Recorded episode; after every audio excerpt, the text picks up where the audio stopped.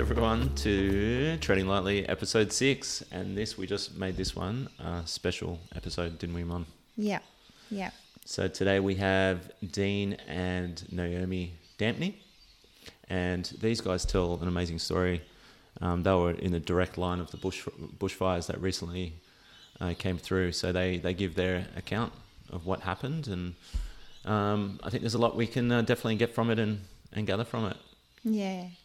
Yeah, it was a really great one for me, I know, because um, being on this side of the fires and working alongside some of the front line, and my husband being in the front line who was out there and had a, our own ideas of how people react in these situations, but um, yeah, we can't possibly begin to understand sometimes what it would be like and why people make the decisions they do. So this is a really good insight into maybe some of that. Absolutely. All right, without further ado, on with the show. Treading. Oh god, that feels so weird.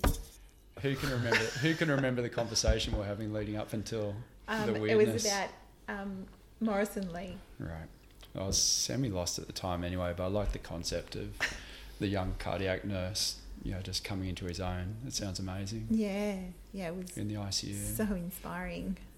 And he, his message was um, something along the lines of even though some things are scary or some things are good, um, he's so glad he did it anyway. Mm. Hmm. Wow, it sounds like a pretty good. I don't want to take your role away here, Dean, but I was just going to say, Go for it. It sounds like a, a pretty good segue in some ways. Just recently, someone said to me that you know one of those people that either everyone is a person that either runs towards their fears or runs away, and there's obviously that whole spectrum Mm. along that line as well. And there's hmm. no right or wrong. It just depends on the kind of person that we are. Hmm. Mm. And that was, I think, that was his big message to the all the um, high achieving students. I think that were they getting awards last night was, and all students, I get, I guess. But um, yeah, don't, don't, don't just lean into it. That's it. Yeah. That's what I was about to say. You've got to lean into that fear. Yeah, that's nice, isn't it? Yeah. There's I always say there's gold on the other side of it. Mm. You just got to front up and you know, you don't need to charge at it Yeah. Like a bull, but at least lean into it and feel it, you know. Mm. Mm. And push yourself a little bit. That's Challenge it. yourself. Yeah. Mm. I was actually reading something um, as well that, like, just the other day, and thinking about it in relation to the bushfires, and thinking about fear. How um, with fear you can operate from a place of fear in your response, and you know you see the different reactions that people have had on Mm. social media, and some people are just operating out of love and putting out so much, like, what can we do to help? What can we do? And just running around trying to help people or putting out, you know, care packages like Treading Lightly has, or they're. But if you op- or you can operate from fear, Mm. and the people that are operating from fear are looking at who can we blame, what can we, Yeah. Pointing the what finger. can we do? Yeah. Yeah, who who's responsible for this? Yeah. And it's I- not helpful. I think the thing too that I really noticed was people's, you know, reference to fire, like Mm. calling it the beast and Hmm. things like that when really it's not the fire that's the beast. And it's part of nature. You know, it is. It's part of the elements that are so important Mhm. to essential for life. But Mm. Absolutely. um, yeah, I guess it's how you look at it at, at the fire as well. That's such Mm. a great point. It's it's very much an organic part of, of how the environment works. Mm. I guess it just comes down to how we have these various elements of, of nature, of the environment, um, coexisting you know, Mm. at this given place in time. And Mm. I, I guess when we start referring to it as the beast, it's obviously a negative implication from the onlookers, and it's the fact that we've got onlookers in that environment that has created the dislodgement or the imbalance Mm. um, you know, which is ob- Yeah. obviously an age-old question of how we interact in nature, how we coexist with nature. Yeah, because it's an essential element, but we're out of balance, and that's why the fires are. We can't control them. It's like a Mm. big lesson for us that we think we can control and harness nature, but we actually can't. Mm. It's it's bigger than us. I I think it's coming at it with a respect approach, really. You Mm. know, um, as our Indigenous elders and Indigenous people of today still do is that they approach it with respect, fire, Absolutely. you know, um, and that's why they they manage it in such a, a different way to our Western society does. hmm Well, it's Mm. life giving, isn't it? For you know, when you think about our origins, when fire, like it basically was what the village was based around, how everyone cooked and kept warm, Mm. and it's it's life giving as well and Mm. replenishing Mm. in Australia. Don't you think there is definitely like a tribal thing when you're sitting around a fire? Everyone stares into that fire, and it's quite a, you know, Mm. like it's. I don't know. There's something deep rooted in that in our psyche and who we are. Absolutely. You know. Yeah, we've got gods named after it, goddesses. I'm not sure what their names are, but they're, they're the fire gods and goddesses, right? totally, totally. But it's definitely, um, yeah.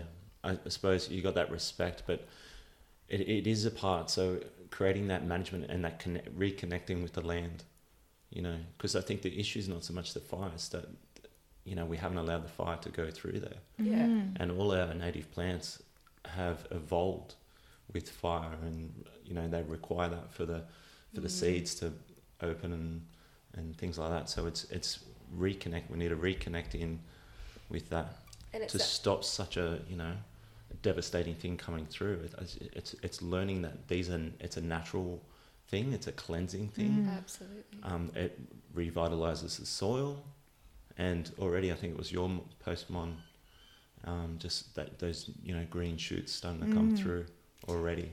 Yeah, that was really interesting going out and looking at that. And you guys have probably seen that, which um, we'll talk about shortly. But going out and seeing all the beautiful spotted gums out there, that fire had come right up to the, the very roots of the spotted gums, and yet the spotted gums didn't even look like they'd been affected. It was really incredible. Right, because Yet, like so turpentines next to them, you know, they, they were burnt, but they were still okay. You know, it's just the way our Australian bush is Mm. designed to handle this, I guess, um, but probably not to the extreme that it's gotten to because um, the fires were so big and the fuel was so heavy. But Yeah.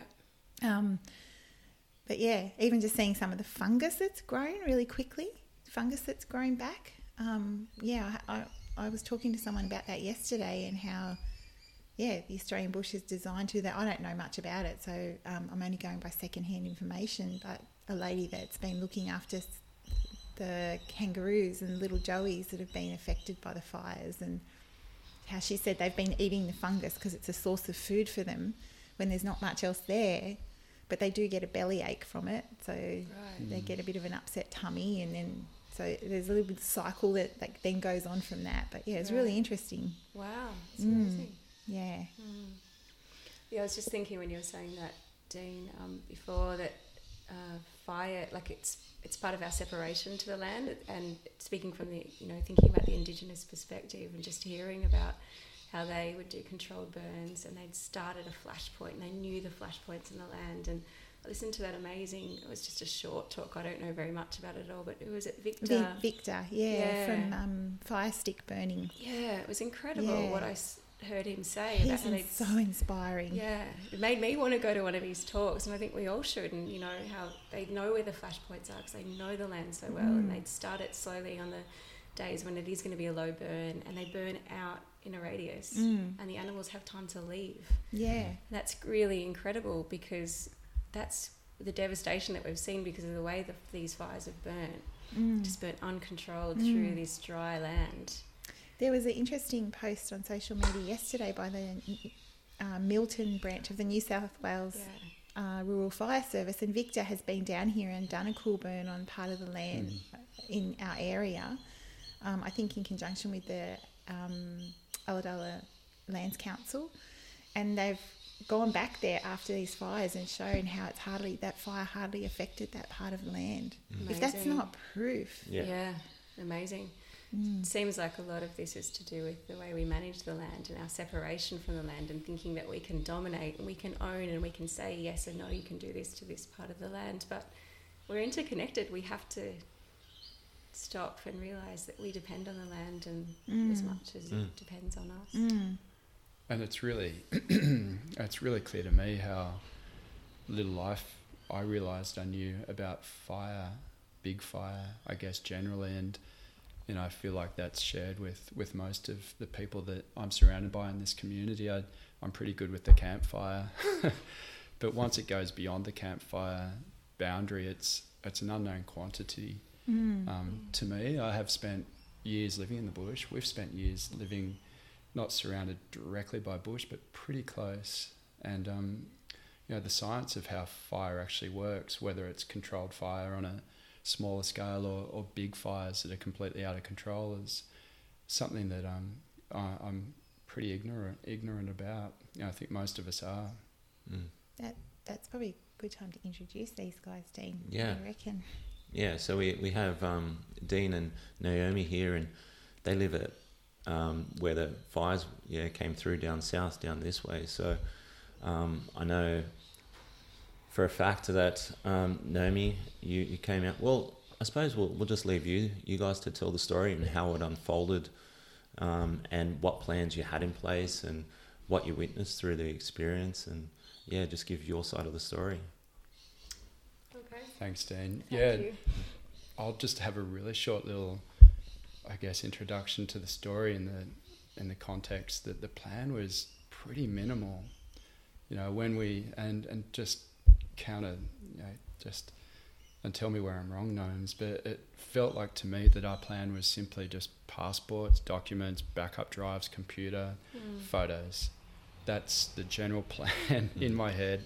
Throw it in a box, jump in the car, um, and get out of there. And that's that's not my entire plan in, in the scope of my thinking, but that was the the flashpoint using that terminology you guys used before. If that big fire comes, just make sure you've got all your important shit and get out of there.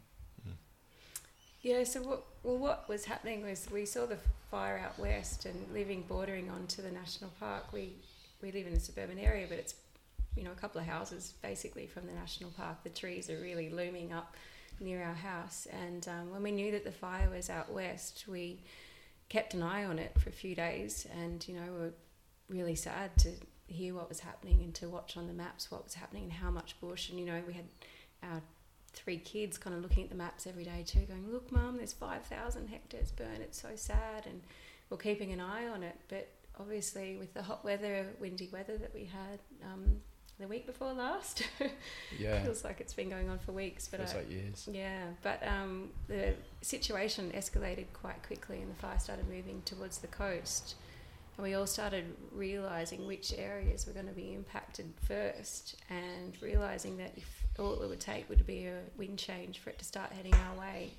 So I guess we started talking about it, going, well, what, what's what's our plan? You know, we've had plans in the past, but in this case, what's what's going to be our plan? And I we decided pretty quickly that our priority was to get our children out of there if if it came close and to keep them safe. Yeah, and that was a no-brainer. Yeah. Um, and yeah, in my mind, it was getting all of you guys out of here. And unless you wanted to argue with me, at which point I'd give you a couple of minutes before I said, no, that's not happening. You're definitely all getting out of here. Um, you know, maybe we thought about f- filling gutters with water, just getting rid of the, the loose leaf debris around the house around the same time. To contextualize the, the time frame, um, the fire front kind of assaulted Tabourie on the Thursday afternoon. It was as early as the Monday that we had friends from Bawley that were in the thick of smoke at that point that had been officially evacuated come to our place, five, six, ten kilometres maybe at the most as the crow flies, to evacuate to our place. So we were basically saying, here, our place is all good. It's Monday. Um, you guys don't have to worry about being in that smoke. Hang out with us. We've got enough room and, and space for you. And then hours, within two hours, I think the police came around to Bowery and suggested that we Well, I think that was the day the southerly hit. So the southerly hit that day, and we started having some charred leaves rain down on our house. while we were standing around talking, and we kind of looked at each other and realised that it was probably time to start thinking what our plan was. And it pr- pretty quickly kind of changed to Dean and our friend being up on the roof, you know, clearing out gutters and, and thinking about a plan. And I was speaking to um, our one of our dear friends who was going to evacuate to our place and realizing that maybe we won't be all staying here tonight. Maybe we need to move a bit further away. Maybe this isn't going to be as safe as we were hoping. So we were kind of, it was all very surreal, and we were just walking around packing the house up, just thinking, what's important? At first, I was thinking nothing's important, you know, except for each other. That was the crux of what was important for me. But as we were talking, we were realizing, oh, maybe it would be handy if everything goes to have birth certificates, passports, you know. And then it was funny because the longer we talked and laughed about it, the more stuff you end up throwing in the car. It became quite comedic. My buddy from Bawley, who's a die-hard surfer, has got his 12 surfboards on the roof of his little sedan. And he's like, Dino, I think I've got enough room in the back for a couple of yours. Why don't I just throw those in? I was like, shit, you It's know, I'd sort of say let go of all that. But yeah, if you want it, man. boards was higher than the car. Some of the um, displaced families that we delivered food packages to, they, they didn't have much, but they had their wetsuits and their surfboards. well, then we were thinking, well, what's important if some, if the worst happens? We just want everyone safe, and then you want to have access to how do you look after yourself. Mm. So everyone was like, well, surfing is pretty important and keeping care, taking care of our mental health. So let's just bring our access to that. And mm. realistically, I was thinking forward to what work I had coming up. Mm. So, you know, clothes wise, I wanted to be prepared to have something to wear. That would be a bit of a hassle to sort of track that down. Um, you know, photographically, I was thinking camera equipment, obviously, but yeah, they were they were sort of our main priorities. And just photo albums. That was it, really. And so then the yeah, the smoke started getting really bad, and our friends that had evacuated, they'd evacuated from Bawley because two of them were asthmatics. And as it got smokier and smokier at our place, we realised it probably wasn't going to be a good environment for them to be in. And so I started packing our car as well, and just thought I'll just have it packed so if it gets worse, we can go. And it got to a couple of hours after the smoke sort of started coming our way. Dean just looked at me and said, no, I think you should just go. Like, I think you should. The boys were sitting in the car. He said, Why don't you get out of here? Like, you know, it's not worth it. Just go. And again, and he decided at that point that he would like to stay for longer and, and you know, just put out spot fires, prepare the house, and stay Yeah, for as long as he could. that's a, that's a pretty large statement in itself. And I, I guess my response or my explanation for that is that rationally I, I had all the normal triggers sort of indicating that maybe I should do this or maybe I felt like doing this. Oh, save the house, save yourself the, the hassle of rebuilding a house if you're in that situation. Um, but really, none of those things played the highest priority for me. It was very much, and going back to our conversation earlier, a, a really deeply instinctual thing for me in terms of feeling like I, I had to stay there, and I, I really couldn't articulate why, but that was it. And I, I also had a, a certain sense of obligation to some extent that there were potentially people that I might be able to help out, and you know I'm no hero or any, you know, sort of person just looking to save everyone I can. But I, in the back of my mind, I'd had a few conversations with people, and I wasn't sure where they were going to be, and yeah, instinctively I just felt like I didn't want to be going anywhere. I was sure of it. Mm. And pretty soon they moved a roadblock from Bawley Point turn off right back to Burrill Lake. And so we found out that once you left, you might not be able to get back in. So it kind of the decision making at that point Mm. became a bit more critical. You have to decide what you're going to do. Mm. So, um, so anyway, I left with the boys later that afternoon and stayed at my mum's place and um, in town. And then, kind of everything seemed to die down that night. We thought, oh no, it's okay. Well, maybe we'll go back. But while they're at school that day, things escalated again, Mm. and the next few days got really hectic. Yeah, it was just really interesting, uh, sort of hot and cold. Not to sort of play on the metaphor too much, but yeah, that was Monday afternoon that Naomi and the boys left, and our friends from Bawley. So they're all cleared out. I'm at home alone. I've started going through those measures relatively methodically, although slowly. Gutters are cleaned, having a good look at things with different eyes already. The fire didn't feel like it was breathing down our neck at that point, but then, you know, as things turned out, and as things I'm sure always happen in these situations, we went from having conversations, cups of tea, and I say we because my neighbour had stuck around, and actually another neighbour as well, all within three doors. So there was um, three of us, four if you include my neighbour's son, which is another story in itself I won't go into. But regardless, we're having light-hearted conversations and watering the garden, watering the garden, watering the garden, and then that wind did change, and my neighbour Pete, who I, I have a huge amount of trust in, and, and it's mutually reciprocated, um, said, Dino, look, tonight I think I'm just going to get up on a regular watch and just have a look at what's going on to the south there. Um, so meanwhile, Bawley's flaring up from the south. As a surfer, I was really tuned into the fact that that southerly was going to hit quite hard. This is a Tuesday afternoon, um, 24 hours after Naomi and the boys and everyone else had gone. And one thing we decided to do is just set our stopwatches to, to two hours on our phone, an hour and three quarters actually, and alternate our waking time. So between us, throughout that night, we were up every 45 to 50 minutes or whatever it was, just having a quick look. And it's funny, you know, like the third or fourth, third two hour wake up period, you're so tired. You're like, oh man, I've got through the last two or three. It's you know, it's almost daybreak. I'm exhausted. I just have half a glimpse out the curtain. Oh yeah, she all looks good. just straight back to sleep. It was you know still at that level of you know sort of brink of, of chaos, but real. Um, I guess just being quite um, relaxed about it at the same time. It, it definitely didn't feel like it was so close. It was all happening. And then the next couple of days, was back to cups of tea, water in the garden, and that's where I really went deep into a research mode. And, and uh, personally, I, I, work really well with learning from people, as I think you do too, Monty.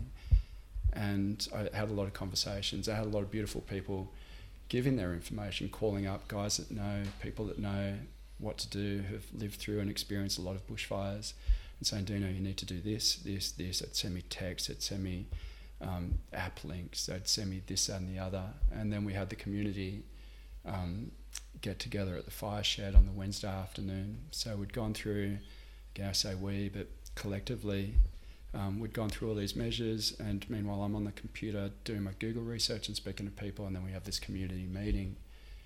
I feel like I want to hand that over to you, Gnomes, but it's. Yeah, I just wanted to ask, like, how, how are you feeling at this point? Um, so I was feeling okay. Uh, yeah, well, I say okay in a way about Tabourie, but not okay because while all this was going on, we had friends in Bawley whose lives and homes were in danger.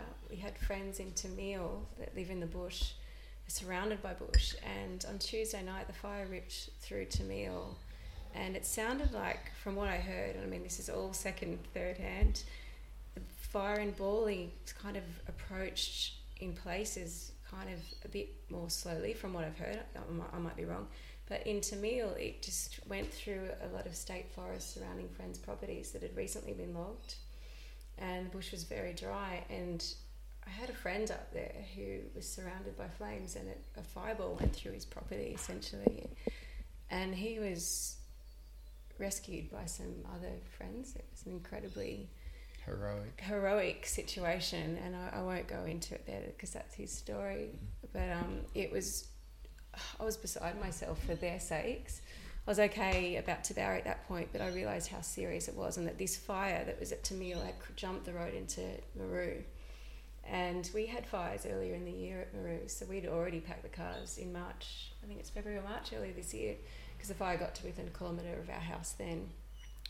So it was a bit of deja vu and thinking, right, this is really close again. And I was ringing Dean and saying, I don't really want you to stay, but if you feel like you have to, I'll support you because I back your judgment and I trust your judgment. But I'm I'm worried. I'm really worried because I'd heard these stories of friends really narrowly escaping with their lives and their homes burnt down and. So I was, I was pretty much walking around in a state of disbelief and numbness for a couple of days, feeling pretty sick about the whole thing. So, yeah. But meanwhile, in Tabourie, yeah. Meanwhile, I guess there was meetings and yeah, the community right. was so rallying around each other. There's messages coming left, right, and centre. Yeah, I guess representing that whole range of emotions. People saying, "Get out of there! Get out of there now!" Mm. To um, you know, we support you. Just you and your decision, and um, you know, etc., etc. So what what was the stance with the fireys? Like, did you have a lot of um, communication with them at that point, or not really? And this is yeah. what got really interesting. So, the RFS, I'm pretty sure of it. At least the fireys generally hosted a four o'clock Wednesday afternoon uh, community meeting.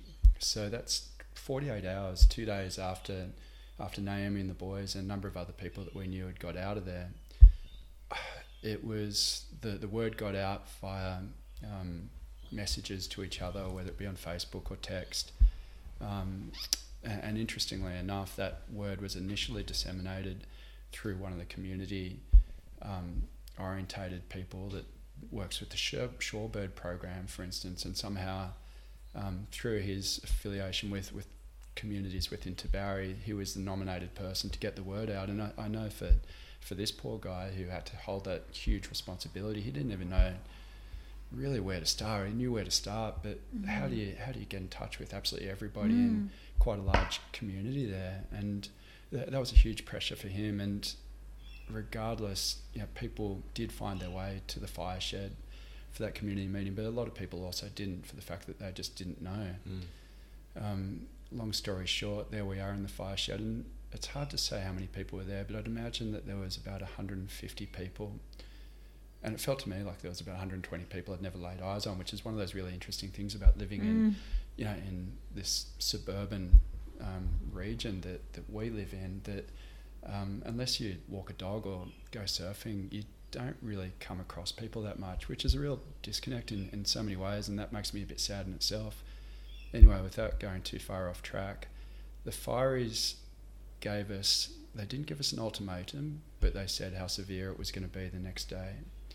And that really the bottom line is, is if you don't have a plan, and this is the part that I really liked about it, if you don't have a plan and are prepared to actively um, engage in that plan, whether that's to stay or to go, um, you need to basically get that thing, you need to get that plan happening right about now. Or leave or, yeah, so or leaving is a plan as well. But mm. yeah, I guess from my perspective, where I was already, because I was planning, I had stayed so far. I planned on staying still, even with the escalation and severity of the fire impending. I was like, yeah, I'm staying. I'm really sure of it. I'd done my 48 hours of, of research, which sounds so bloody ridiculous. Um, you know, my sort of my 10 years and two days of of, of in-depth research, half of it on Google. Anyway, I was going to stay. And when they said that you really need to be actively engaged in defending if, if that's part of your plan, I think that probably got a few people thinking a little bit. Hang on a second, um, you know that's that sounds sort of serious, and there was no picture painted other than you know certain words, severity, um, go, go now. We want you. I guess what probably sent it into the next layer of, of understanding for certain people was they said, look, if you're not gone by nine o'clock, not nine thirty, but nine o'clock tomorrow morning, it, it may well be too late. Mm-hmm. And so I think people are starting to think about that.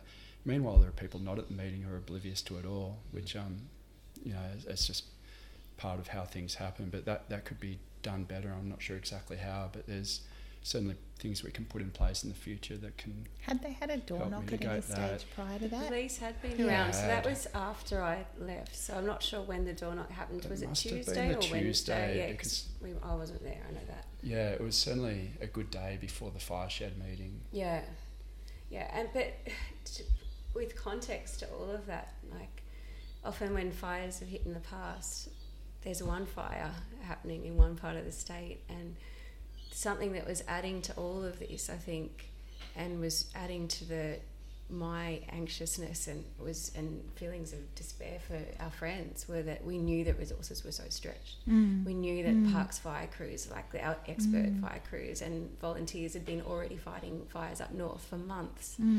And we knew that there were five fronts. This fire had already gotten so big by the time I got to Tabourie that they weren't just in one spot. Mm. They couldn't go out to people's properties that were isolated mm. because they just didn't have enough trucks. And I think that was one of the messages from the police the day before. Yes. You know, like there's no guarantee someone's going to be here because exactly. they're all over the place. And that's out west, absolutely. out the yeah. back of Milton. You absolutely. Know, out um, towards Batemans Bay, yep. Bawley. And they were cut off. The fire crews that were in mm. Bawley when it got to Tabourie, they were in Bawley. They weren't mm. leaving.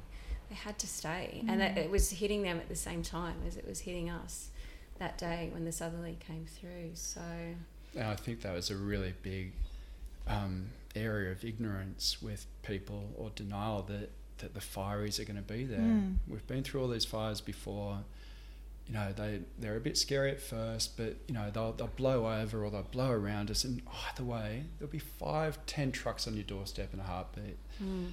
And I was shaking my head just saying, I don't think so. And look, the analogy that I think is is relatively appropriate for us sea dwellers is that we go surf South Molly Beach if we're not super comfortable in, in a raw ocean. We know there's flags there. It's it's usually one to two foot, couple of three to four foot days, once every now and then. Maybe once a year you'll have a six foot plus day and the flags are still there and the lifesavers are still there. But people don't realise that every five to 15, maybe 50 years, you get that swell that's just going to obliterate Mm. everything in its path. Flags are down, the lifesavers have got no hope. Mm. And it's no different with the fireys. You know, nature. Yeah, that's a It- good analogy, really. Yeah, nature is Mm. unpredictable, and we talk about one to five year cycles, but it's 500 year cycles. We've got no idea how big that, Mm. that potential towering inferno is going to be. And they talk about, you know, in science, in environmental science and these kind of natural disaster events, there's a one in a hundred year events. But one thing that's happening is that these one in one hundred year events are happening every couple of years Yeah. at the moment. Yeah, well, Yeah. All, all those fire chiefs that have been Yeah. demanding some kind of action have been saying that this is our new norm. Yeah. Mm. For sure. And and even still, you think think about the amount of forest that's been burnt here, just here in this area, let alone across the country.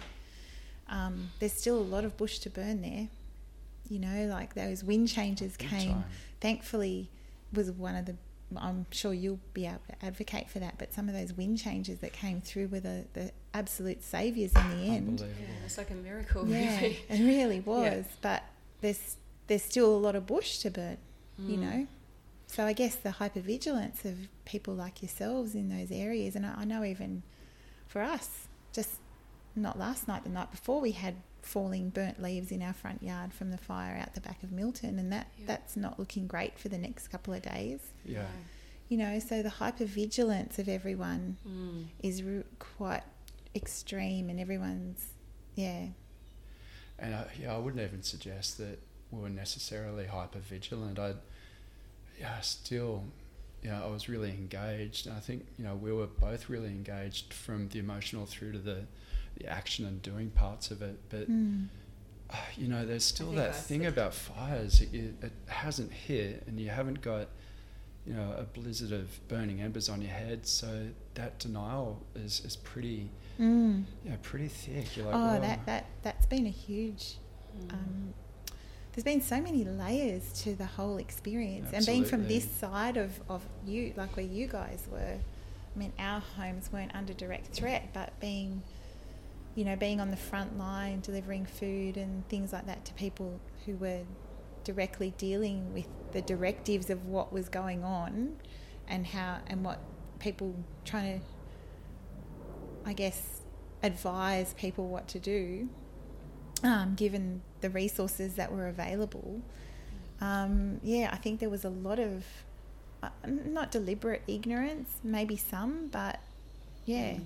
It's a surreal thing, and when you're thinking Yeah. about your house burning down, like we were talking about, like I was saying, I was just laughing with my friend as I was packing up the house, going, "What's important anyway? It's all just stuff."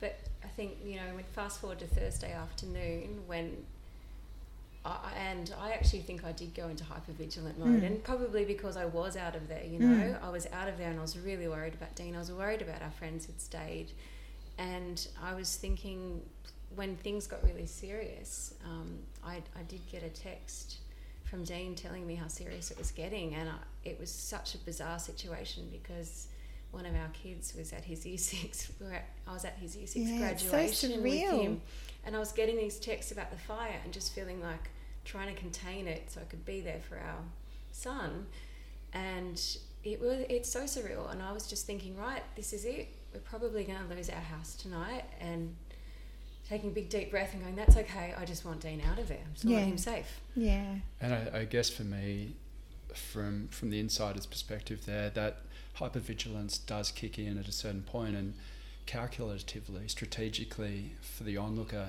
who's posted up in that case, not running towards or away from it, it's when those those weather systems, fire and wind, effectively, not to mention the dryness, are lined up and, and they're coming towards you, and you've got an idea once they're a certain distance away that they're going to be at you or on top of you within you know a relatively short period of time. I do want to take one step back really briefly, just because it's about the only message I've really got that I feel is is a really valid contribution potentially, and that's going back to the fire meeting. After been told that everyone should go by nine, not nine thirty, get out of there unless you've got an active plan to defend. I had a conversation with a bunch of fellow community members, um, and one one on one basically, with about five different people, all friends, all blokes, and I was like, man, what are you what are your plans? What are you going to do? And I'd already come to a lot of really stern, really fixed conclusions with my own plan of a plan of attack, plan of defense, I guess. And what I was finding is that the majority of the answers I was getting was that I'm going to stick around, and I was like, okay, cool, that's that's all good, but tell me, are you going to stick around until it looks like it's close, or are you actually going to stick around until you've got the blizzard of burning embers on your on your head, and you've got one foot of visibility because otherwise it's putrid dark smoke, and you need a rope to be able to find your front door and that's when I'd sort of notice there'd be a pause in their in their thinking, and they're like, okay. And two or three, half the people I had this conversation with hadn't allowed themselves to go to that place mm. in their mm, mind, and mm. yeah, that's Denial. number one takeaway. You need to picture yourselves in the worst case scenario, mm. and that's not the worst case. It gets a lot worse than that, but. In, in my mind, and I, I back this, and I'm happy to be disproven, but if you're going to stick around, you need to be prepared to be engulfed by that scenario that I just pictured. And then you have to be prepared for the next stage. So, the second question if you're going to stick around and you're prepared to be in that scenario, blizzard of burning embers, zero visibility pretty much, smoke so thick you can hardly breathe, what are you going to do then? And this is something which is also really telling for me. And most people at that point um, said, well, look, I'm just going to get the hell out of here. I'm going to leg it. I'm going to go to the lake. I'm going to go to the beach. Like, no, you're not. Like, you, you can't do that. And I'm speaking at that point from someone's perspective that has no lived experience in taking refuge in a fire, but I, I had done the, ref, the research with that and spoken to the fireys at length after the meeting before I had those conversations as well. And it's, it's a really simple takeaway. You stick around, or you're unfortunate in a situation where you've got no choice but to stick around in that situation where it's all happening. And once it gets too hot to handle, you take refuge behind a, you know, be within a building that's hopefully as fire retardant as you can possibly get.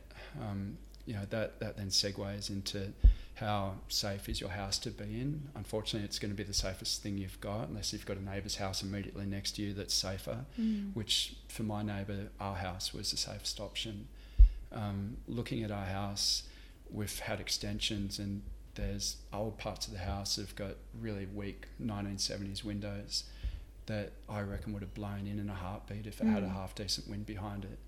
Um, I did have wet blankets over those window frames, um, but prepared for the prepared for the worst. My neighbour and I had both decided that we'd retreat in into our house, knowing which way the fire was going to be coming. If the windows blew out and we've literally been engulfed in flames in our house, that we'd go to this little granny flat that we've got, which has been recently built, and it's pretty tough. It's been built to fire standards. Mm. So, yeah. yeah. The the thing is, there's all these different, um, you know, just six of ones and half a dozens of another. There's all these different calculations that everyone's scenario is totally different. That that plan was pretty solid, except the studio's only got one door. It doesn't have an entry um, and an exit. Mm. It's only got one entry. Um, so at that point, you, you realise you've got a fallible plan. It's not it's not rock solid, mm. but it was the best one we've got. We did have plans beyond that. We had fences lined. We had ladders lined up on every fence line if we did have to leg it. But that is that one in a thousand, one in a million mm. scenario where you've basically been yeah, evacuated from your first refuge into the second.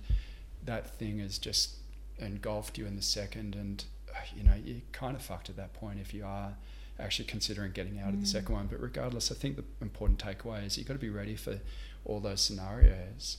Um, and there's definitely levels beyond what I've explained as well that can can give you an advantage, whether it's some form of um, you know, they call them um, a scuba. It's not. I don't know if the scuba tank for diving is the same analogy, but SCBA, so self-contained breathing apparatus, mm. which the fireys use. I looked into that as well, and it's a really, really expensive outlay.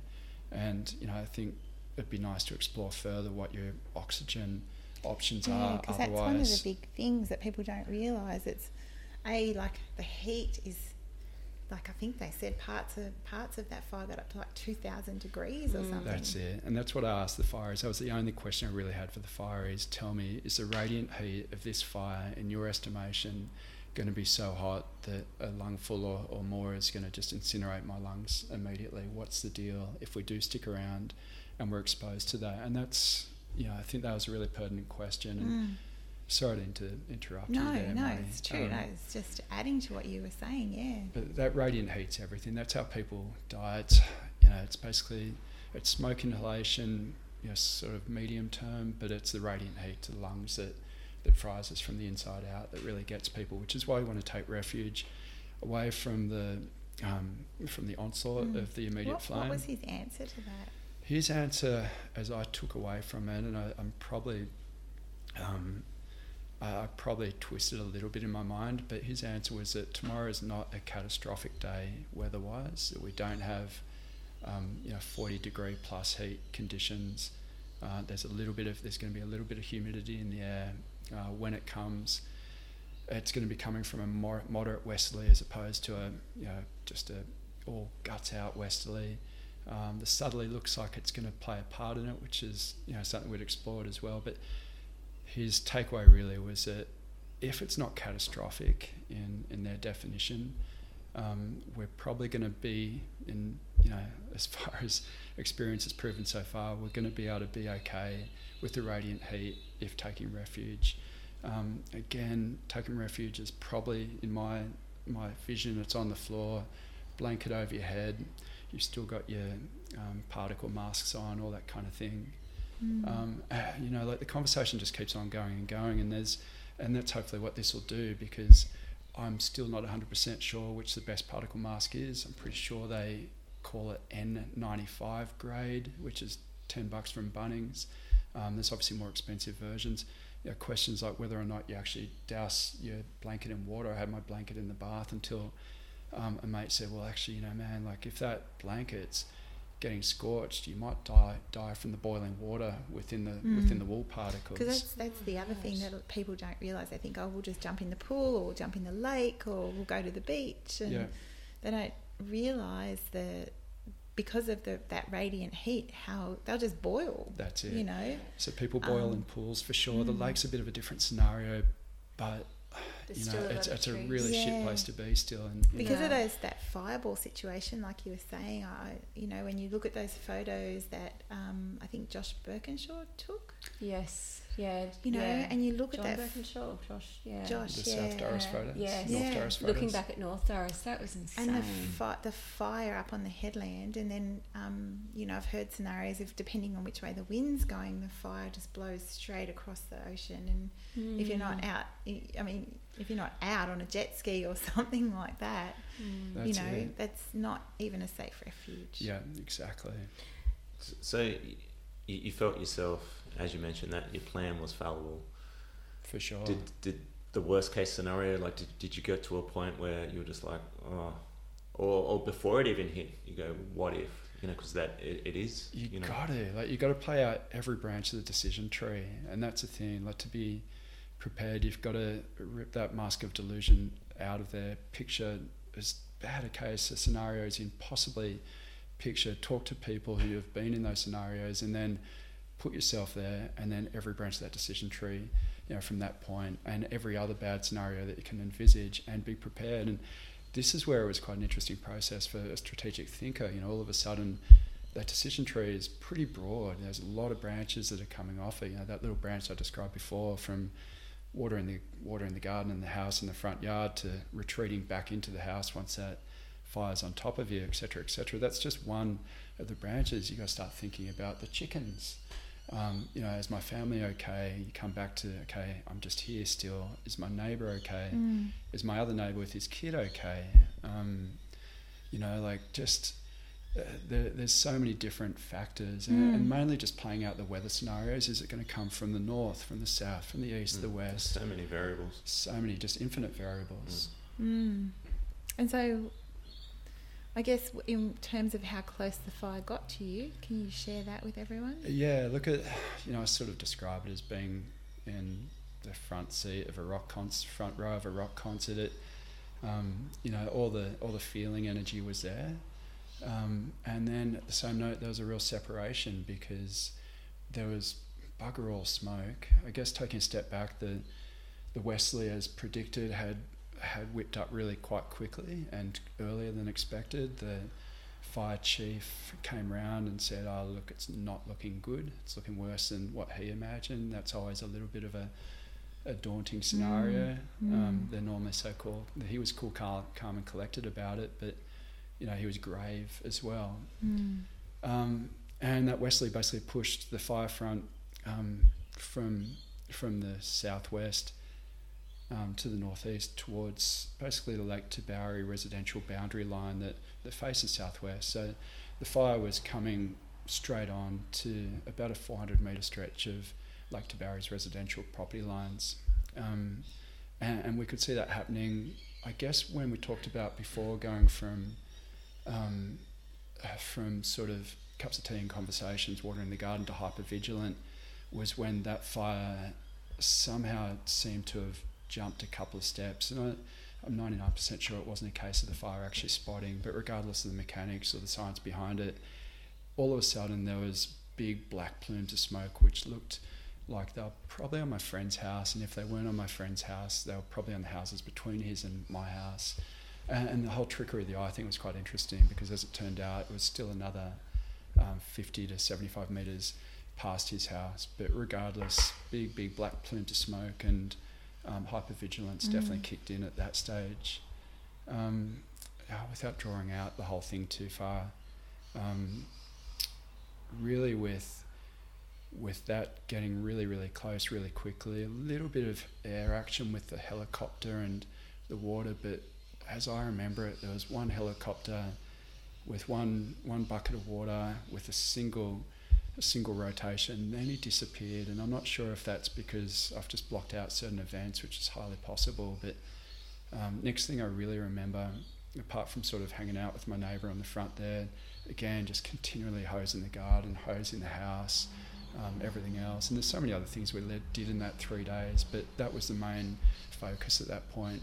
Making sure the chooks are away at that point, hypervigilance got, got associated with the chooks are now time to go in the bathroom. That was our Um, plan for the chooks. yeah. Um, Love it. I'll, I'll now hose my neighbour's place a little bit more.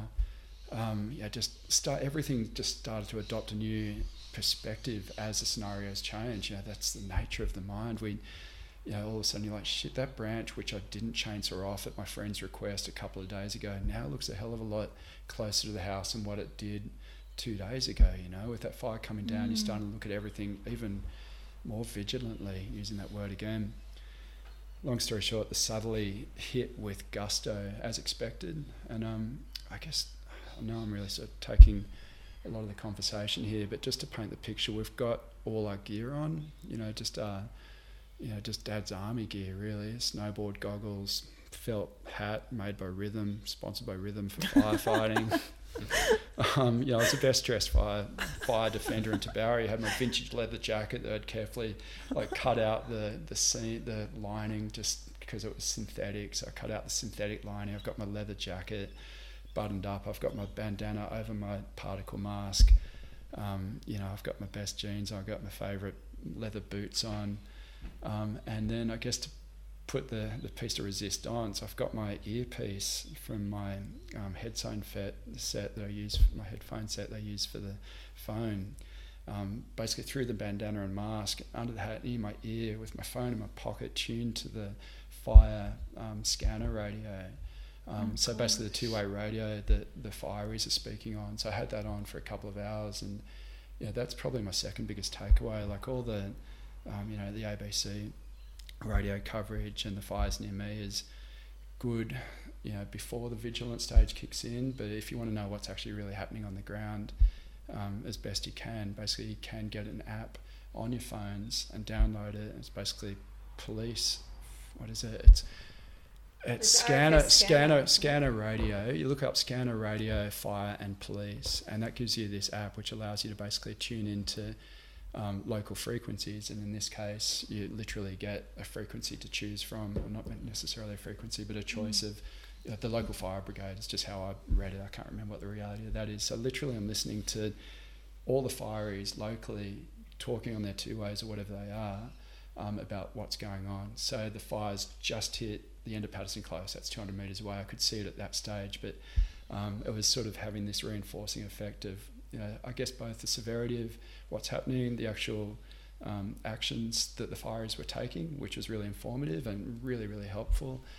And, and it's got this sort of, I guess, lasting impression too that the fireys are so matter of fact about going through the motions of what they do that it, it sort of instills a little bit of um, a, a, little bit of, of more doing and, and action and less thinking as well. It was just like, right, we're, here we are. You almost feel like you're, you're, you're part of that system, which obviously I know so well that I'm not, but it, it was a really interesting aid anyway. Um, and I've lost track of where I started all that from now. But um, yeah, I'm, I'm pleased that you spoke about because I know you wrote a post on social media that went pretty much viral locally and further afield. Um, purely because I think it really hit the nail on the head in terms of choosing to stay, be you know, have a really solid plan. Don't just think. I think in your words was don't think you can stand there in a pair of shorts and thongs, thongs and a yeah. hose and that'll be all right because it's not going to be. Yeah, that's, that's in it. short. Yeah, but um, so yeah, having that PPE equipment also. Um, things like food is something that I found was a really major Absolutely. thing. Like a lot of people in Bawley who chose to stay and well chose to stay, not necessarily stay and defend. Yeah. Um, they ran out of food. Yeah, and look, if you are staying and defending, you actually want to have that. You want to be well fed. You want to be well yeah. nourished. You want to be really well hydrated. Yeah. Um, yeah, literally, my neighbour Pete and I finished a bowl of dal with a hoses in our hand as we're watching the, the Westerly blow it onto the end of Patterson Close there. And we took a last mouthful just with this real, um, you know, just knowingness as we placed our bowls down the grass. Just went, right, luckily we got that in just in time. And, you know, another takeaway that hopefully I can sort of give to people as well is there are things you do forget and we all work differently. But for me, I had lists. I had you know, this is the way I work with everything, but I had a list, a go to list that I knew I was going to forget elements of it. And, you know, elements can be difference between having vision for the rest of your life. For instance, you know, there, there were friends in that situation that just ran outside and forgot their goggles, so they're exposed.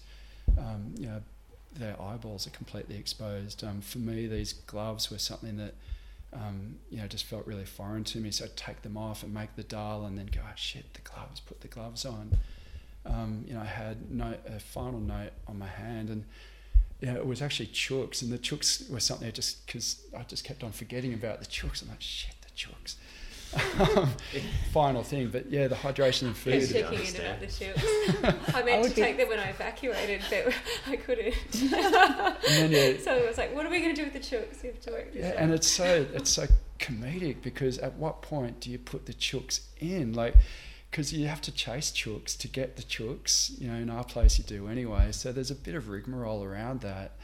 And the chooks aren't going to be happy about putting in the bathroom. They're going to be shitting all over the tiles. And if it's just another another scare, like shit, you got to get the chooks out again. At what point is it serious enough to get the chooks? Anyway, it was one of those funny little scenarios that kept on playing in my mind. Get the chooks, and it was definitely time to get the chooks. Finish the dal, get the chooks, make sure we're hydrated. Put the gloves on. put the gloves on, and actually have those the food, the nourishment, and yeah. the water at stations throughout the evacuation of throughout the defence plan as well. You know, like basically at every point you got to remember you are potentially blinded from the mm. smoke. Um, you know, basically having a rope system could help. I, I didn't get to that point, or I didn't for for a number of reasons. I didn't do that, but I did have water both within the house, drinking water, and in 20 litre buckets ready to continue soaking blankets, um, towels, and, and to drink if need be. I didn't have water on me, but I guess that's another thing. Water was absolutely everywhere, and that's that's something which um, you know I guess if you haven't been in a fire before, this is something I learnt that you're most likely, if you're on town water, going to learn to you lose your town it. pressure, mm. your town water pressure. Exactly.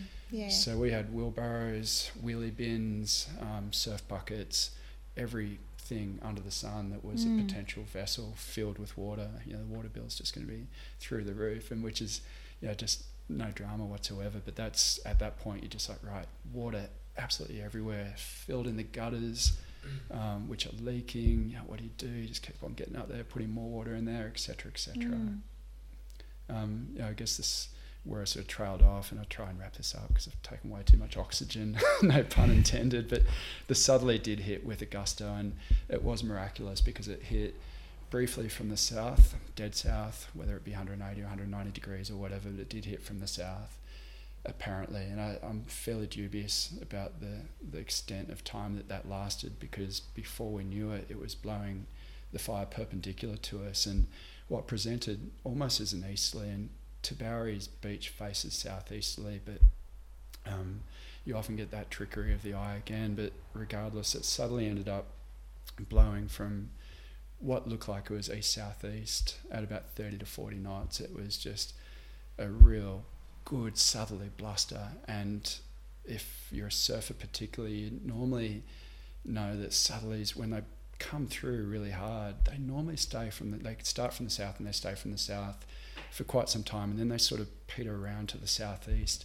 over a matter of about two hours before they've sort of blown their guts out, and you end up with sort of a light onshore breeze or onshore airflow. This one was really different. It basically blew its guts out from the southeast and was unabating for um, for hours, um, Mm. hours and hours and hours, and one that saved Tabourie. Um, basically, if that westerly had blown any longer or the southeast had Mm. blown with any more south in it, this would be a totally different conversation. I, I had spoken to one of the um, rural fire service fellas the next day, and he said to me, it was like, he said it was like someone just turned a tap off. He said he was standing there, and within meters of him, this wall of flames was coming.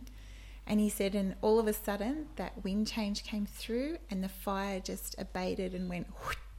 And he said it was like someone just turned the tap off. That's really interesting because the, the really only prominent vision I have from, from the whole thing is that tap turning off for me was just a tap turning on within 15 minutes again, but way harder than the original tap. So Mm. the westerly was impending, it was threatening, but it was that southeaster that ended up picking up the fuel from what was left from the westerly and Mm. everything in front of it, which was unburnt still. And you know, I've used this expression a few times. I think it's really apt. It, it created what, to me, presented as, as twice the height of the tallest gum trees on my immediate horizon, which are about 200 meters away. So I'm, I'm figuring it's about 50 to 70 meters high Wow. and it was it was blood red flame from top to bottom. But what was what was threatening about it, and incredibly threatening about it, is that that thirty to forty knot southeasterly looked like it was just cyclonic at a horizontal. Yeah. s- Even here, I don't know if you noticed, Naomi, while you were back here and all this was going on, and we were all messaging you, going, Are you okay? Are you okay? Is Dean out of there? Tell him to get out of there. And I was Um, thinking the same thing. I was yeah. thinking I've got friends underneath that right now, and there's a 70 meter horizontal blowtorch spanning 300 meters wide at least, and um, which, which is what I was saying about, like, if you think you're going down the beach, you Exactly. know, same thing. Mm. But um, Not to mention the tree lined access to the beach. The exactly, way. the whole way. And if it's blowing like that, you're not going to outrun it. No. It's just not going to happen. no. But you did describe it to me as like a blowtorch. It felt like you felt like a blowtorch was coming towards you, and then all of a sudden that sou'easter kicked in, and you saw it just rip over to the other side. To be honest, Which it's, was- it's a little bit different in my mind. It's just the blowtorch was after the southeaster kicked Right. in, so the Yeah. southeaster But created in the other this, direction. in the- Yeah, yeah, perpendicular right. to where I was standing. So I, I guess that's how it was. You know, it's quite a, a good vantage point in that way because I could see the rate that it was traveling, which again was just the when I picture a blowtorch or a Bunsen burner or the gas burners on our stoves, like it's the flames are just fuel, just and that's what it was like at that height above the ground. And in my idea, in my mind, it, it was at least you know, it had to be you know, hundreds of meters mm. wide. Um, and really, the biggest thing that I was taking from that is that I've got friends that are going to be directly in the line of that that are um, still here, and they decided that they could, you know, I guess stick around to the embers were hitting, and they thought maybe that they'd go inside, and I shit, you know, like there's some really God. potentially serious stuff They might going not on have time to go inside. as I watch. And you know, I was timing in my head. I, th- I can't remember if I was looking at my watch at the time, but again, the estimation in my head was that the intensity across a say a football fo- football field sized area of that that blowtorch felt like it was about 10 minutes in lasting, even 10 to 15 minutes lasting, which I actually can't really put two and two together in terms of how that works because we talk about fires burning that quick, ripping through that quickly as well. But I know I was there for 10 to 15 minutes, you know, watching this thing, hosing, hosing, watching, watching, hose my neighbour, watch, hose myself, and this thing's still there, moving, but just so slowly. So that intensity was just, um, yeah, it just, although it was moving, it was basically too long um, lasting in any given spot for Mm. anyone to be able to sustain that heat. And in my mind, any house to be able to sustain that kind of in, intensity as well. Mm. Um, Which probably was a bit of a. You probably had a bit of aftershock from that, I guess, later on, thinking about your plan and what you had intended to do. If that had have been in the other direction, For sure. So that's a really good point. Again, I won't just go into too much, but the plan has to remain the same. mm. Um, in, in that scenario, at least, I think it's good to always have plan B, C, and D, but regardless, the plan has to remain the same. And I guess the science behind the thinking with that is that if you have taken shelter and you're under your blanket, the windows haven't blown out, um, you're within you know, four walls and a roof, that that 10 to 15 minutes is about long enough before the house starts basically burning down on top of you. So a, a house won't typically burn as quickly as the bush around it will. So you do typically, and again, I'm, I hope that um, you know more information comes around this because I'm definitely no scientist when it comes to this stuff, and I think there's a lot of fire science that's still yet to be nutted out. But I think they say that a house won't, depending on the materials, of course, but a, a No, because fibro you've house. also Or, got And the to consider what's inside the house Yeah. What's and what, the what's house. flammable and And That's the exactly intensity right. of the fire as well, like Yeah. on that catastrophic fire day, or if it's a fireball that goes through to meal that's razing houses versus the slower it. burning. is it Yeah. brick house? Have you got Yeah. wall insulation? Have you Mm. got open eaves? Have you got timber floorboards? All that kind of stuff. would you still have made the same decision? Yeah, absolutely, Mm. hundred percent. And uh, there's a couple of things I'd um, I, I'd add to the bucket list to the Uh. to the list of things. What if, what if, as Mon said, that wind, that wind had a swung round and went straight over you, and you had to seek refuge inside the house? Yeah, you- how would you feel? How would you feel about it? yeah. I Yeah. guess it's impossible to say. How would I feel about it now? Look, I that, that's that's the bottom line, isn't it? You know, what are we there for? And that takes me back to my original statement that I, I didn't have a, a really clear, articulated thought train in terms of why I was there, but instinctively, you know, maybe this is why I was here, there. You know, I, I did know that I really wanted to be there, and I knew that, uh, you know, in past experiences that, that I can handle myself in under pressure. You know, there's different flavors of pressure and everything else. I think if I was in that scenario, um, I, I think I would have survived still, given the um, the, the solid structure that we had. the as- nature of the situation. yeah, given the nature of that situation, even if we were under that blowtorch um, and had that 15 minutes under the blanket in the second refuge after the first house windows had blown out, I um I, I'm I'm 99.9% positive that I'd be absolutely fine, maybe with a bit of bit of smoke in the lungs. So I don't want to diminish the severity of it for anyone potentially sort of taking their decision paths as well, because um, you know, I guess if you want to delineate between scenarios, the catastrophic day can be totally different. Mm. Um, and you know, no, I don't think anyone would have necessarily been able to foresee that that wind was from the southeast and it was going to blow at what I estimated to be around 70 to 80 kilometres at the heart of the fire. Um, so whether or not they consider that catastrophic, catastrophic retrospectively, I'm not sure. Mm.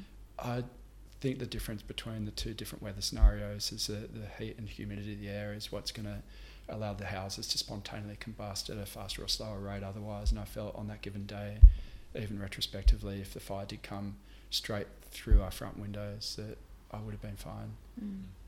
So, what, having said that and saying that you would have chosen the same, now with more of it, you know, thinking about that now in retrospect, would that be because you wanted to be there for your village or for your home? Okay, so that's philosophically a really big question, Mm. and I, I don't have a clear answer, but I know philosophically what I do believe is that if we're as prepared as we can possibly be, community wise, that we can make a difference, and that's been proven. Um, so, you know, I think that means that you have to know whether or not you're up for the job, if that's something that you you're prepared to do, if you want to be posting up and, and protecting your property or your neighbour's property. Even more importantly, the little old lady that's seen all the fires come through before, and she's going to have ten fireys on her doorstep, who's in a thongs and t-shirt, and she's trapped in that back refuge, screaming her head off. Um, And you're no good to her unless you're prepared either. that's exactly right. So there are going to be people that stick around that aren't prepared as that post intonated, and maybe that'll never change. Hopefully, we can educate Mm. and, and change that scenario and, and have more people leave. That's the bottom line with that. Because that's something that came up. The fireys realised that when they did a door knock, that about 180 people stayed in Lake Tabourie that, that day, as Dean had said in the post. And it just sounded like people were quite traumatised after it because this fire was different. Mm. And the resources were there, and we were really lucky that somehow the resources came together and there were national parks crews st- standing behind the houses. Yeah. And Uh, and the air, you know, Literally, they saved houses by And just standing in the face of that blowtorch. That's something that I'm Yeah. glad you brought up because Yeah. um, that's something that we have learnt Yeah. um, through, you know, looking after frontline services as much as we possibly can Mm. offer.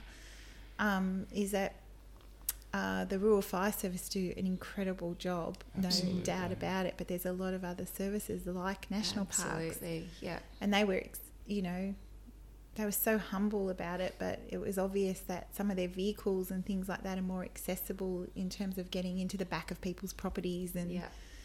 they're very nimble and quick and able to Mhm. be there but And a um, very experienced fire team. they are and they know the land Yeah. and they know the country i Yeah. guess as well as Absolutely. uh, as anyone could and Yeah. they're very passionate about it and that you wouldn't work in that job unless you loved that environment so Absolutely. to see that all going up in flames in the way that it has been, I guess, has been quite, you know, a big thing for them. Absolutely. And that's Mm. something that else that's come out of it in the aftermath is people have been getting emotional and saying, making big statements like if national parks had have allowed backburning and Mm. things that are not actually correct. I read something about they've had 35% of their fire budget cut Yeah. in recent years Yeah. by our state government. Yeah. And on top of that, there's been like such a small window when they can do hazard reduction burning, and they've actually been doing more than ever. Mm. They've been doing their job with Yeah. less resources. Yeah, And they've had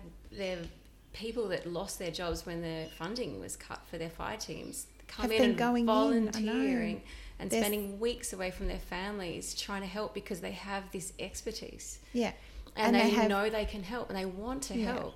Yeah. yeah, exactly. So it's quite heartbreaking to see people level their criticism at people like that who've just given so much of their life mm.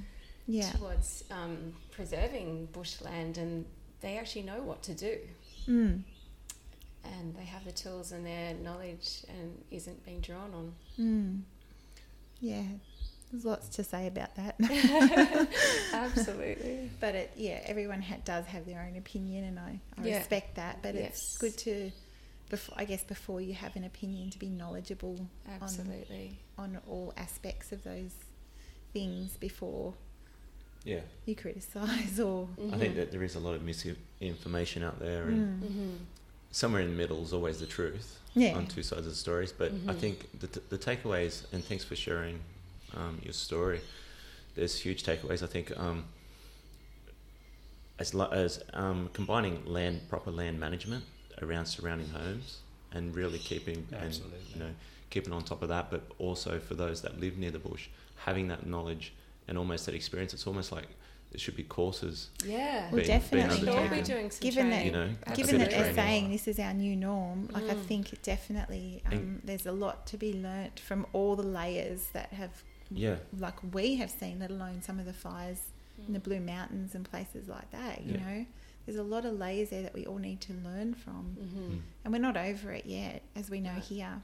They're Today and for- Thursday is not looking great. There was a spot fire that came up on the Fires Near Me app a kilometre away from our house Mm. last night, and I checked it before I went to bed because I think I'm still coming down Hypervigilant. from hypervigilance. Yeah. Yeah. I'm definitely not right back yet. And talking about hypervigilance, I didn't sleep well last night because I Mm. saw it was a kilometre away. I'd seen lights when I let our dog outside to go and have a drink of water, and I saw lights in the distance, and I thought I'll just check the app and see what's going on there. And there was a f- spot fire by the Mm. sounds of it a kilometre away, and then, then I couldn't go to sleep because Mm. I was thinking, okay, Because I'm sure you, I know, having driven through the fire zone a couple of times over the weekend for for work, I um, you can see there's st- smouldering trees, some with flames still coming out of them, yeah. and you, you can see the the rural fire service are always up and down, up and down, putting out spot fires, and Mhm. you know, I, I can see how that would be a concern for you and and Yeah. everyone around you.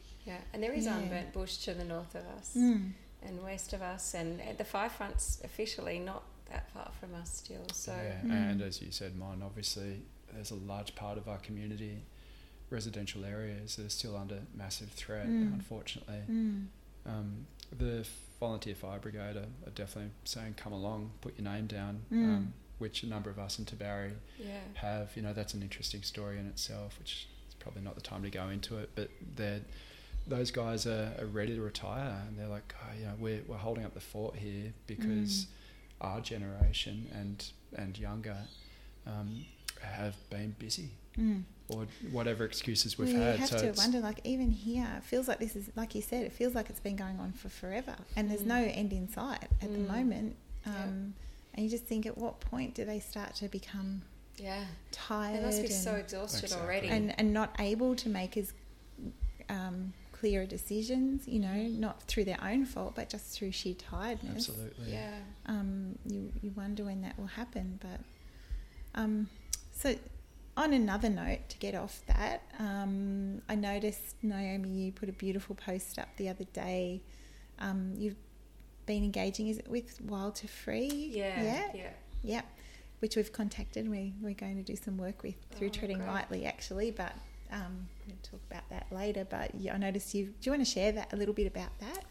Yeah, well, I guess um, for us um, who've had the fire come up to our back door and our beautiful playground and forest just decimated by these fires, um, this area that a lot of us access every other day, we've been noticing um, displaced populations in our backyards, or in some cases, not noticing some of the populations that, like of kangaroos, for example. There's often kangaroos in the streets of our village, and I haven't seen any Mm. which has been quite distressing and um, just trying to give our kids and ourselves something that we can do to help so there's things that you can do like help donate food or deliver food to fireys. Um, but what else can we do on the ground that's practical that can start to give back to our environment? And so I, um, saw a post by a friend who's in WIRES about um, goods being delivered to the area and if you can set up feeding stations that's something positive that you can do. And so I said to our youngest um, boy, um, do you want to come and help me? And we'll set up because he's been really concerned about the animals too. He's a real animal lover. Let's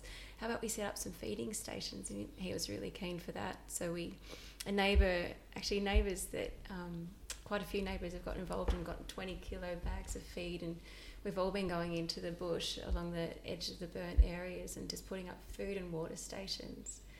And um, yeah, I haven't seen a, a lot of animals around, but I did see a huge echidna walk out of the bush the other day towards one of the water stations we'd set up, and or maybe it was looking for the food. I'm not sure what he was after, but it feels like something that we can do to help our wildlife because we've been hearing um, flying foxes Mm. that are always in the area, and I was hearing for weeks before the fires, but in the last since the fires, I've been hearing them a lot more screeching going on, and we've been seeing bats around in the middle of the day, and times when you know they're not normally around, and it's obvious that there's displaced populations, and they're fighting over territory and trying to work out Yeah, looking, Their looking new for normal. food, I think. yeah, looking you for food. Mm. Yeah, and it's we know the bush is dry. We know there's no water around, and we Mm. know that a massive area of the national park's just been decimated, and so it's just one small thing that we can Mm. do to try and help. Which is so important. Um, I know Naomi, you and I have spoken a lot about the mental health aspect Mm. um, of people in these situations and the long term effects. It's not, you know, really looking at the long term effects of this now in, hmm uh, with people who may have had loss of income and, um, yeah, post traumatic stress, Yeah. um, things like that. So it's a really important time to find things like that that we can do to to count, counterbalance that a little bit and, and to really look out for our villages Yeah, and our people Yeah. and, and our animals. absolutely. Yeah. Yeah, if you've got something that you can channel some of that energy in and some of that, I guess, you know, we feel grief when we look at the bush and see how horribly it's been destroyed. So if we can start to do something that might, you know, make a difference and Mm. give our kids and each other something to do that can help. And a bit like the Are You Yes. OK campaign with um, mental illness, just reaching out to, to each other Mm. and just how how you're doing. You know, it might be a That's it, text or a call. How you going? Mm. You want to talk about it? You want to catch up and you know, have a debrief, whatever it Yeah. might There's be. been lots of hugs in the street and in the Yeah. village Yeah. and outpouring of love. Well, I was even um, reading some things the other night about that, and you know, even not just making the call and texting, "Are you okay?" but like saying, "I've arranged to pick your kids up tonight. They're going to come and hang out at our place. You guys go out for dinner, or you know, Yeah. um, take just say I'm dropping dinner around to your place tomorrow night. I'll be there at five thirty. Just going to leave it at your door, or just you know, really proactive things. We not you, you know sometimes when people are, are doing it a little bit tougher and maybe don't necessarily always want to you know Reach answer out. are you okay Yeah. so yeah just little acts of kindness and and creating i guess in your little villages moments where you can come together so i think we're, we're looking at doing a few um, fluoro fridays and stuff like that just Mhm. any excuse to get together and Yeah, I've been Yeah. talking to friends from the bush up in Termeil and in Bawley about some ideas of what people might want to do and what might work. Mm, So, yeah, definitely creating spaces for people that might not normally reach out mm, just to come together. Because Mm. if you're around other people and you have that opportunity to connect, And it's really traumatic for the kids as well. You know, obviously depending on the scenarios, but if they're seeing mum, you know, extremely anxious about potentially, you know, not having their dad around again, or Mm. you know, if it's the vision of, you know, flames even in the distance, there's all sorts of, uh, yeah, really big emotional impacts that kids um, are potentially going to undergo and, and not be able to communicate clearly. mm, Yeah, and something else that I was actually just thinking about on the way here is um, just realizing that even if you feel like you're doing okay, that there can be some more subtle um, things that are going on. Like, I know for myself, in the days after, I was walking around in circles trying to get ready for work one day and just dropping things and feeling a bit scattered and thinking about. Um, I work in mental health and just thinking about what I would say to a client or um, someone that came to see me that had um, seen the fires, and I, I looked it up, and I saw you know some of the symptoms. There's a whole lot of symptoms of trauma, but um, just to realize that you need to be gentle with yourself, and and you know if you're finding that you're a bit um, stretched or you're not quite coping how you'd normally cope, or you're not quite managing to do what you'd normally do, that it's okay. But mm. maybe to be gentle with yourself and maybe just give yourself a break, but maybe to reach out to someone as Mm. well. because it can't just go for back to business as normal because No. this is not normal That's you right. know, and you can't just flick a switch it's either. not normal. So Yeah. yeah. there is there is no such thing as just yeah. Well, we'll just get on with it because there's a lot to process, yeah. a lot of layers, like we were saying. and a lot of the sure. time that's in the body. Mm. You know, it's not even something that people can verbalize. It might be Mm. something that's held in your body, Mm. Mm. intention. I think these events um, typically can have the it gives the opportunity for the community to come together.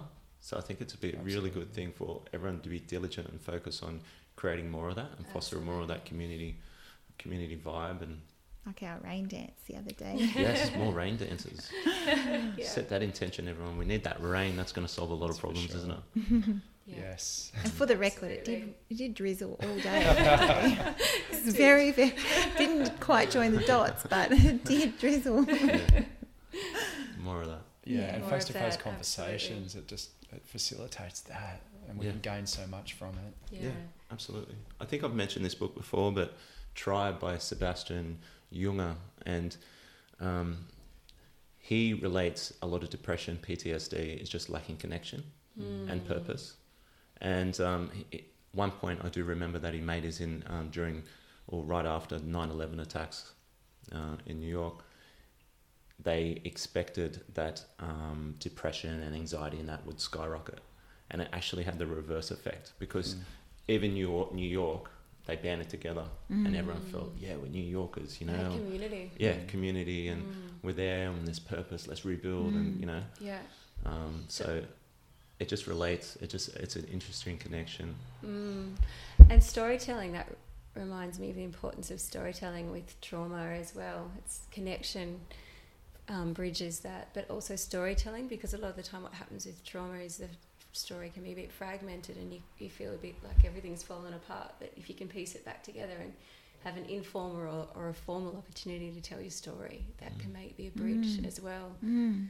to feeling more whole again and bringing it back together and feeling connected Mm. with what happened and, and being able to integrate it. Where, with some of those community events, like gives that opportunity for those conversations to arise, doesn't it? It Yeah. does, and it's such great positives as much as we've been talking about the negative implications and, and the fears and you know all that negative stuff, which is something we have to talk about. There are so many great Mm. positives, as you alluded to with the New York scenario, Dean, that can come from this. This this primal urge and community of Mm. community gathering, getting together and, and connecting on, on things that actually have real purpose, connecting with conversations that are purposeful and meaningful. You know, it does feel like everything's a little bit more real. Yeah. And reconnecting back to country. Absolutely. absolutely. Realizing Suddenly we're a part of it. Finally, feeling like, wow, Yeah. we, you know, this is actually more, it's bigger than us. Yes, we can't control this. Mm. We think we can log and take away from the land, but we can't control everything that happens Mm. with the land. We need to be connected to it Yeah. and, and build our resilience. Yeah. Definitely. So maybe that can be the new Friday night is um, coming together and wearing fluoro, Yeah. dancing around. Maybe maybe not a fire, maybe a bowl of water or something. and um, storytelling, yeah. you know, just community come together, a bit of music. Yeah, You know, I think it- that's a great yeah. idea. I think we we alluded to that on Friday when we had the rain dance in the morning. Yeah. We should do more of that. Mm. Yeah, And it's just such a good feeling, you know, just getting together. And for the your head kids, the kids love it so Mm. much. Except the midges. God, I'll let Liam Oh, that's Narrawallee. Oh my God, being insect, insect repellent. Savage down there early in the morning. All right. I think we should um, wrap wrap this up. Thank you so much, guys. Is there anything else you just want to leave with us? Some solid advice there. I reckon I probably spoke too much Mm. already. yeah. But definitely, uh, I think we, we, we gathered a lot from it, and there's um, definitely things and further discussions that can be had, and especially in these um, bushland areas that are prone to this kind of devastation. That you know, whether it's looking at building materials of houses and being prepared, having your PPE, um, workshop training for people that live in those those kind of areas, and Absolutely. um, Mm. yeah, Yeah, absolutely. All right. Residents training would be good. Yeah, just so residents even if you're not a member of the RFS, you know what to do Yeah. because that's something that came up. Mm. Or, and, and if you're prepared to do that, Yeah. Mm. yeah. or just yeah, having that education at least, going to that workshop and having that reality talk where you sit down and say, "This is how bad it can get." You know, are you prepared or are you going to leave? Exactly. Because if you panic in that situation, that's when things get Yeah. can go really pear shaped. Absolutely. Mm. Yeah. Mm.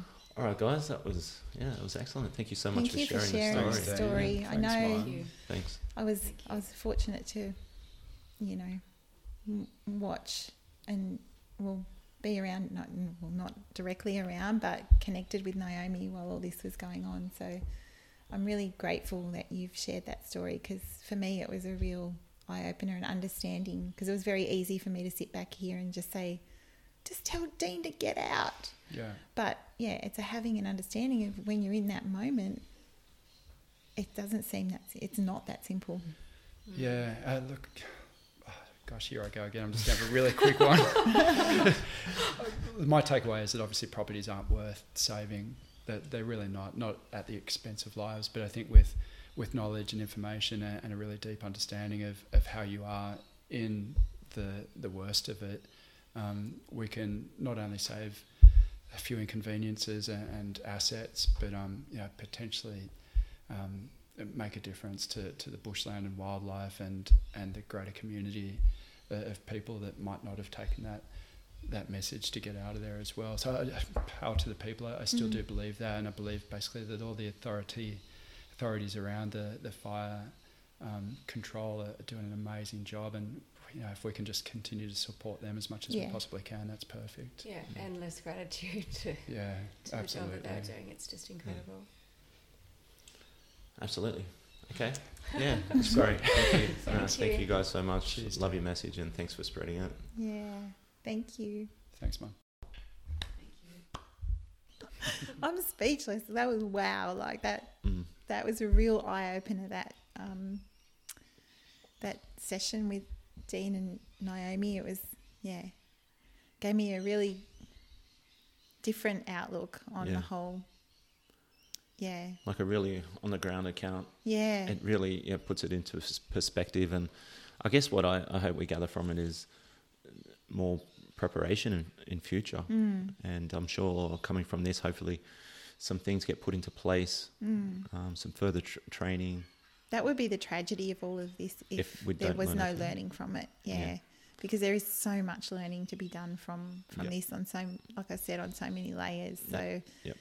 um and also, you know, the other big thing I got from it having had conversations with Naomi throughout the last couple of weeks as well. She's actually works in mental health, which I think we touched on slightly, but you know, going forward from here, making sure we look after each other. Mm. Mm. Yeah, and just create those uh, community bonds. You know, S- ask how your neighbour's going, or offer assistance, and Mm. um, yeah, creating those creating those t- those ties, those bonds. Yeah, I think it's important in times like this, and just being of service and support Yeah. to others. Yeah, there's something good has to come from it. That's it. Yeah. It's like a bit like a cleansing. Mm. You can look at it in that way. New beginnings, Mm. new things can come and sprout from it. Yeah, Yeah. exactly. hmm Yeah. Awesome. All right, guys. Um, yeah, if you enjoyed this episode, subscribe to the podcast channel and share it with all your friends and even those that maybe have been through the bushfire situation. And um, yeah, would much appreciate any kind of feedback too. Yeah. That'd be great. Always. All right, love yous all. See ya. See ya.